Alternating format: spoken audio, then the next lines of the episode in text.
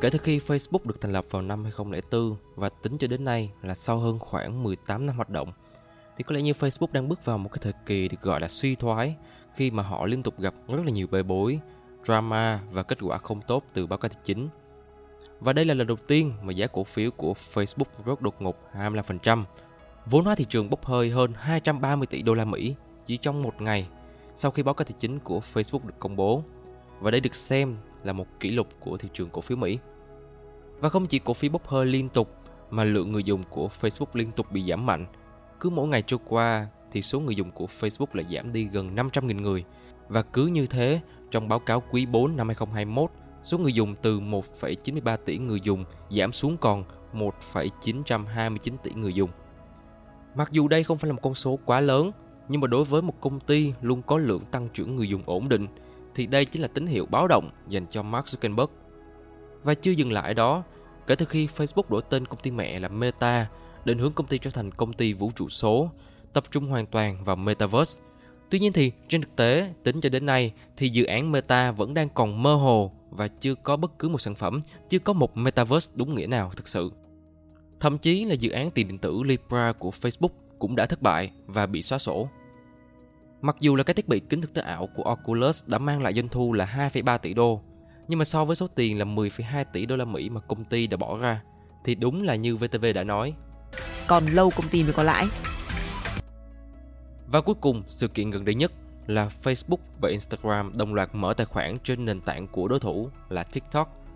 Mặc dù đại diện của Meta đã cho rằng việc tạo tài khoản trên TikTok chỉ là để giúp cho Facebook tương tác nhiều người dùng hơn và đây là chuyện hoàn toàn bình thường, khi mà các thương hiệu tận dụng nhiều kênh truyền thông khác nhau để có thể tiếp cận và lan tỏa sản phẩm của mình.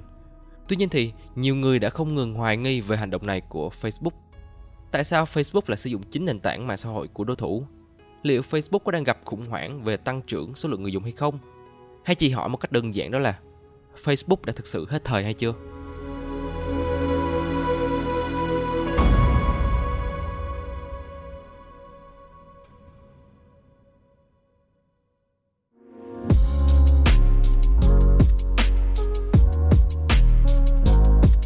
Chào mừng bạn đã quay trở lại với 8bit. Mình là host Hoàng Sơn.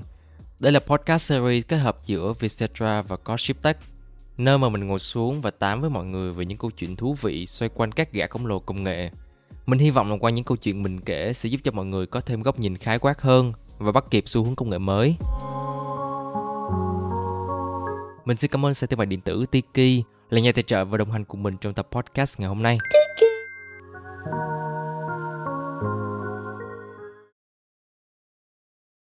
Lời đầu tiên thì mình xin cảm ơn mọi người đã ủng hộ Gossip Tech và series 8 bit trong khoảng thời gian vừa qua. Chúng ta đã cùng nhau đi qua là 5 tập podcast và trong hành trình này mình cũng đã nhận được không ít những feedback về chất lượng và nội dung. Và mình thực sự rất là cảm ơn những feedback này của mọi người để có thể giúp cho Gossip Tech ngày càng cải thiện hơn trong việc sản xuất podcast. Trong tương lai thì Gossip Tech mong muốn trở thành kênh thông tin công nghệ dành cho giới trẻ, luôn cập nhật những tin tức về công nghệ nhanh nhất và sớm nhất đến với mọi người và đúng theo tinh thần ban đầu của cô Tech là không được để ai bị bỏ lại phía sau. Hy vọng mọi người vẫn sẽ luôn đón nhận những nội dung mới nhất được đăng tải trên series 8bit nhé. Và mọi người đừng quên nhớ follow cô Tech trên Instagram và Facebook để cập nhật những thông tin mới nhất đến từ mình nhé. Còn bây giờ thì chúng ta hãy cùng nhau quay trở lại với chủ đề của podcast.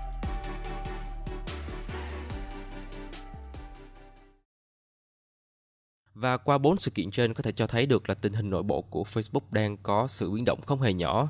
Và chính vì điều này mà đã dẫn đến niềm tin của các nhà đầu tư và nhà quảng cáo bị lung lay.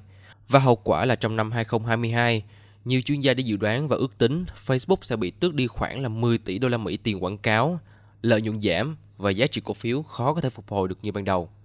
Vậy thì, tại sao doanh thu của Facebook lại bị sụt giảm nghiêm trọng đến như vậy? Và để trả lời cho câu hỏi này thì trước hết chúng ta cần phải tìm hiểu đó là cách thức kiếm tiền của Facebook là đến từ đâu.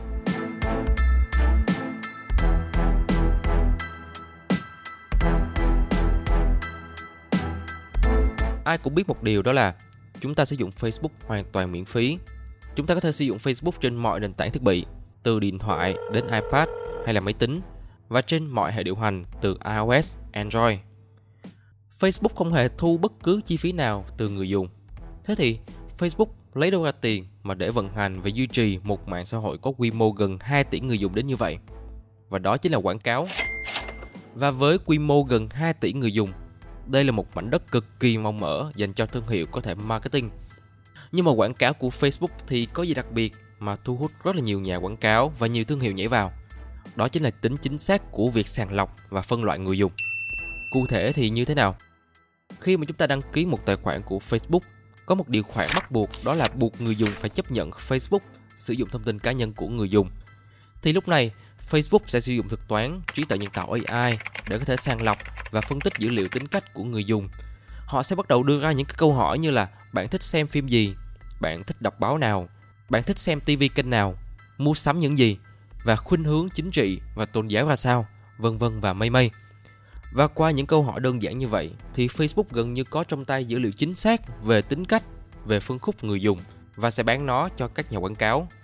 Và để cho những cái dữ liệu được thu thập này được chính xác hơn thì họ còn cho theo dõi các hoạt động của người dùng từ việc like bài post trên Facebook và Instagram và kể cả là trên những ứng dụng bên thứ ba như là sàn thương mại điện tử. Chính vì vậy mà các dữ liệu của Facebook thu thập được có tính chính xác khá là cao về mô tả tính cách của người dùng. Và đây là lợi ích cực kỳ lớn dành cho các nhà quảng cáo và các thương hiệu khi mà họ có thể quảng cáo, marketing hướng đến tập khách hàng mục tiêu, đến đúng đối tượng mà thương hiệu nhắm tới và mang lại hiệu quả cao. Và chính vì sự khác biệt này so với quảng cáo truyền thống mà Facebook đã thu hút rất là nhiều thương hiệu nhảy vào. Bởi vì chính họ sẽ không cần phải dàn trải quảng cáo quá nhiều nơi, gây lãng phí và kém hiệu quả. Và với quy mô dữ liệu của gần 2 tỷ người dùng, đây là một lợi thế cực kỳ lớn của Facebook để họ có thể kiếm tiền từ việc bán quảng cáo. Và đây cũng chính là kênh kiếm tiền chính của Facebook khi mà nó chiếm gần là 98% doanh thu. Thế nhưng mà với cái lượng dữ liệu người dùng lớn như vậy, nhưng mà tại sao doanh thu của Facebook lại bị sụt giảm nghiêm trọng?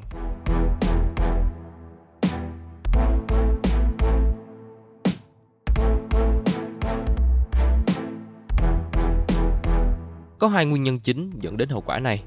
Nguyên nhân đầu tiên đó là số lượng người dùng bị giảm. Ngay từ ban đầu mình đã đề cập, đó là số lượng người dùng của Facebook đã giảm đột ngột qua từng ngày. Điều này có thể đến từ những bê bối trong quá khứ, những vụ kiện tụng, cáo buộc Facebook để lộ thông tin người dùng và liên tục cổ suý cho những content độc hại xuất hiện trên new feed. Có thể kể đến chính là vụ bê bối nổi tiếng của Cambridge Analytica và sự kiện cựu nhân viên cấp cao Frances Hogan đã tố cáo chính công ty cũ của mình là Facebook nếu như mọi người muốn hiểu rõ hơn về hai vụ bê bối này thì mọi người có thể nghe lại tập podcast số 2 nhé.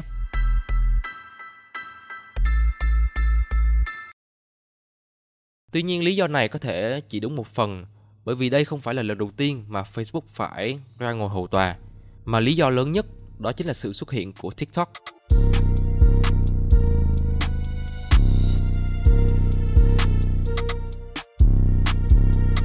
Sự xuất hiện của TikTok chính là mối đe dọa cho tất cả các nền tảng mạng xã hội, không chỉ riêng gì Facebook. TikTok đã có số lượng người dùng tăng trưởng chóng mặt kể từ khi đại dịch Covid-19 diễn ra và nó đã làm thay đổi hoàn toàn thói quen lướt mạng xã hội của nhiều người. Nhiều người đã quá nhàm chán với những bài post, những dòng trạng thái hay là những video dài được đăng tải trên Facebook. Họ bắt đầu tìm kiếm những kênh giải trí nhanh hơn, ngắn hơn và dễ tương tác hơn. Và video ngắn chính là công cụ mà đã mang lại sự thành công cho TikTok.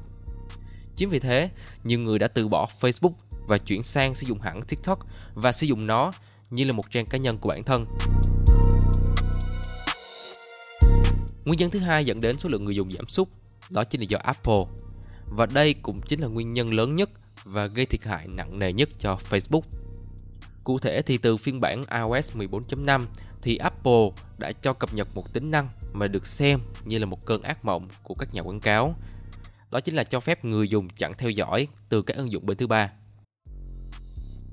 Và tất nhiên thì ờ, không lý do nào mà chúng ta lại không chặn theo dõi của tất cả những ứng dụng bên thứ ba cả, và kể cả là Facebook. Chính vì vậy mà Facebook không thể nào theo dõi được hành vi của mình trên mạng xã hội và từ đó dữ liệu mà Facebook thu thập được từ người dùng không thể được phân tích và sàng lọc một cách chính xác hoàn toàn. Đây được xem là công cụ hái ra tiền của Facebook. Và cũng chính vì mất đi cái công cụ hái ra tiền này mất đi tính chính xác trong việc phân tích dữ liệu người dùng. Nhiều thương hiệu đã không còn ưu tiên việc lựa chọn Facebook là nơi để truyền thông, là nơi để quảng cáo cho các sản phẩm của họ và dẫn đến nguồn thu từ quảng cáo bị sụt giảm nghiêm trọng. Trong khi đây chính là kênh kiếm tiền chính của Facebook.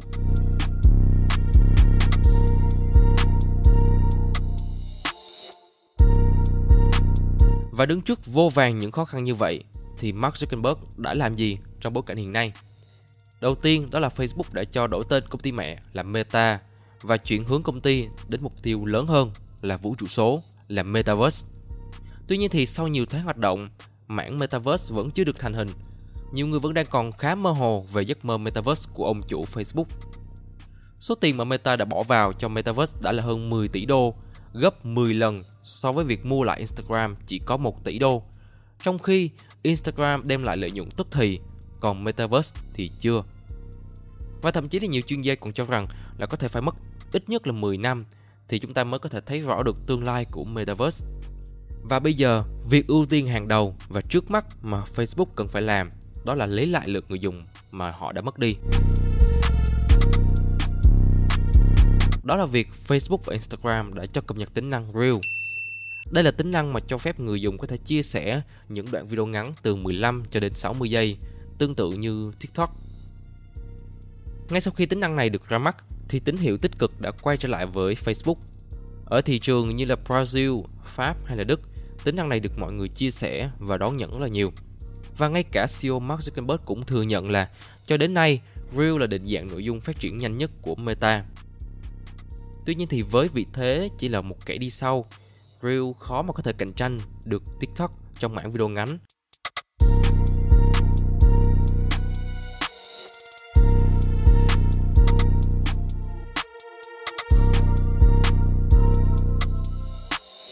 Và mới đây nhất thì Meta còn có hành động là lập tài khoản Facebook và Instagram ngay trên chính nền tảng mạng xã hội của đối thủ. Nhiều người cho rằng là phải chăng Facebook đang gặp khủng hoảng về lượng người dùng bỏ đi và chuyển sang TikTok và Facebook giống như một người mẹ vậy và đang đi tìm lại những đứa con thất lạc của mình.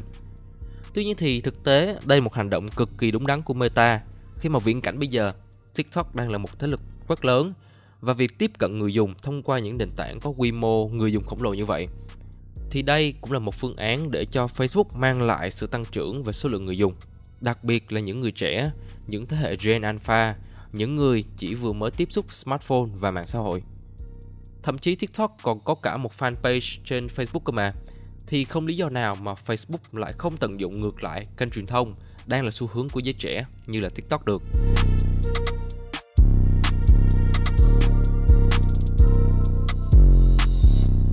Về quan điểm cá nhân của mình thì để trả lời cho câu hỏi đó là Facebook đã thực sự hết thời hay chưa? Và câu trả lời của mình đó là chưa. Và trong tương lai cũng khó mà để có thể từ bỏ được Facebook. Đối với mình thì mình đã không còn hoạt động quá nhiều trên Facebook nữa mà chuyển hẳn sang sử dụng chính là Instagram. Tuy nhiên thì mình không thể nào phủ nhận được là có những tính năng mà không có bất cứ một nền tảng mạng xã hội nào làm được như Facebook. Chẳng hạn như đối với Instagram đi, để đăng được một bài post thì chúng ta cần phải có hình ảnh đi kèm. Còn đối với Facebook thì không cần. Và thậm chí thì trên Instagram, hình ảnh bạn đăng lên cần phải đẹp và chỉnh chu thì mới có thể mang lại được nhiều tương tác. Còn trên Facebook, đôi khi chỉ cần một vài dòng status ngắn, hình ảnh không cần quá là cầu kỳ là đã đủ để viral thông tin trên mạng xã hội. Hay là điểm mạnh từ trước cho đến nay của Facebook mà không có bất cứ một nền tảng mạng xã hội nào có thể làm được, đó là tạo nhóm cộng đồng. Và đây được xem là thứ mà khiến cho mình giữ lại ứng dụng Facebook trong điện thoại để cập nhật thông tin. Số lượng hội nhóm trên Facebook là vô vàng. Bạn có thể tìm những hội nhóm chung sở thích để cùng nhau thảo luận và chia sẻ những thông tin lẫn nhau. Thậm chí là các bạn KOS cũng có thể tận dụng để xây dựng một cộng đồng cho riêng mình và cùng nhau nói về những thứ chung sở thích và chúng ta hoàn toàn có thể kiếm tiền từ việc xây dựng các hội nhóm như thế này.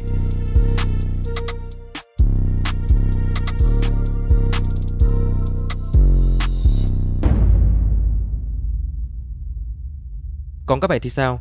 Các bạn có đang nghĩ Facebook đã thực sự hết thời hay chưa? Và các bạn có còn đang sử dụng Facebook là nền tảng mạng xã hội chính hay không? Hãy trả lời cho mình biết với nhé. Mình xin cảm ơn sàn thương mại điện tử Tiki là nhà tài trợ và đồng hành cùng mình trong tập podcast ngày hôm nay. Hy vọng là các bạn sẽ thích tập podcast lần này của mình.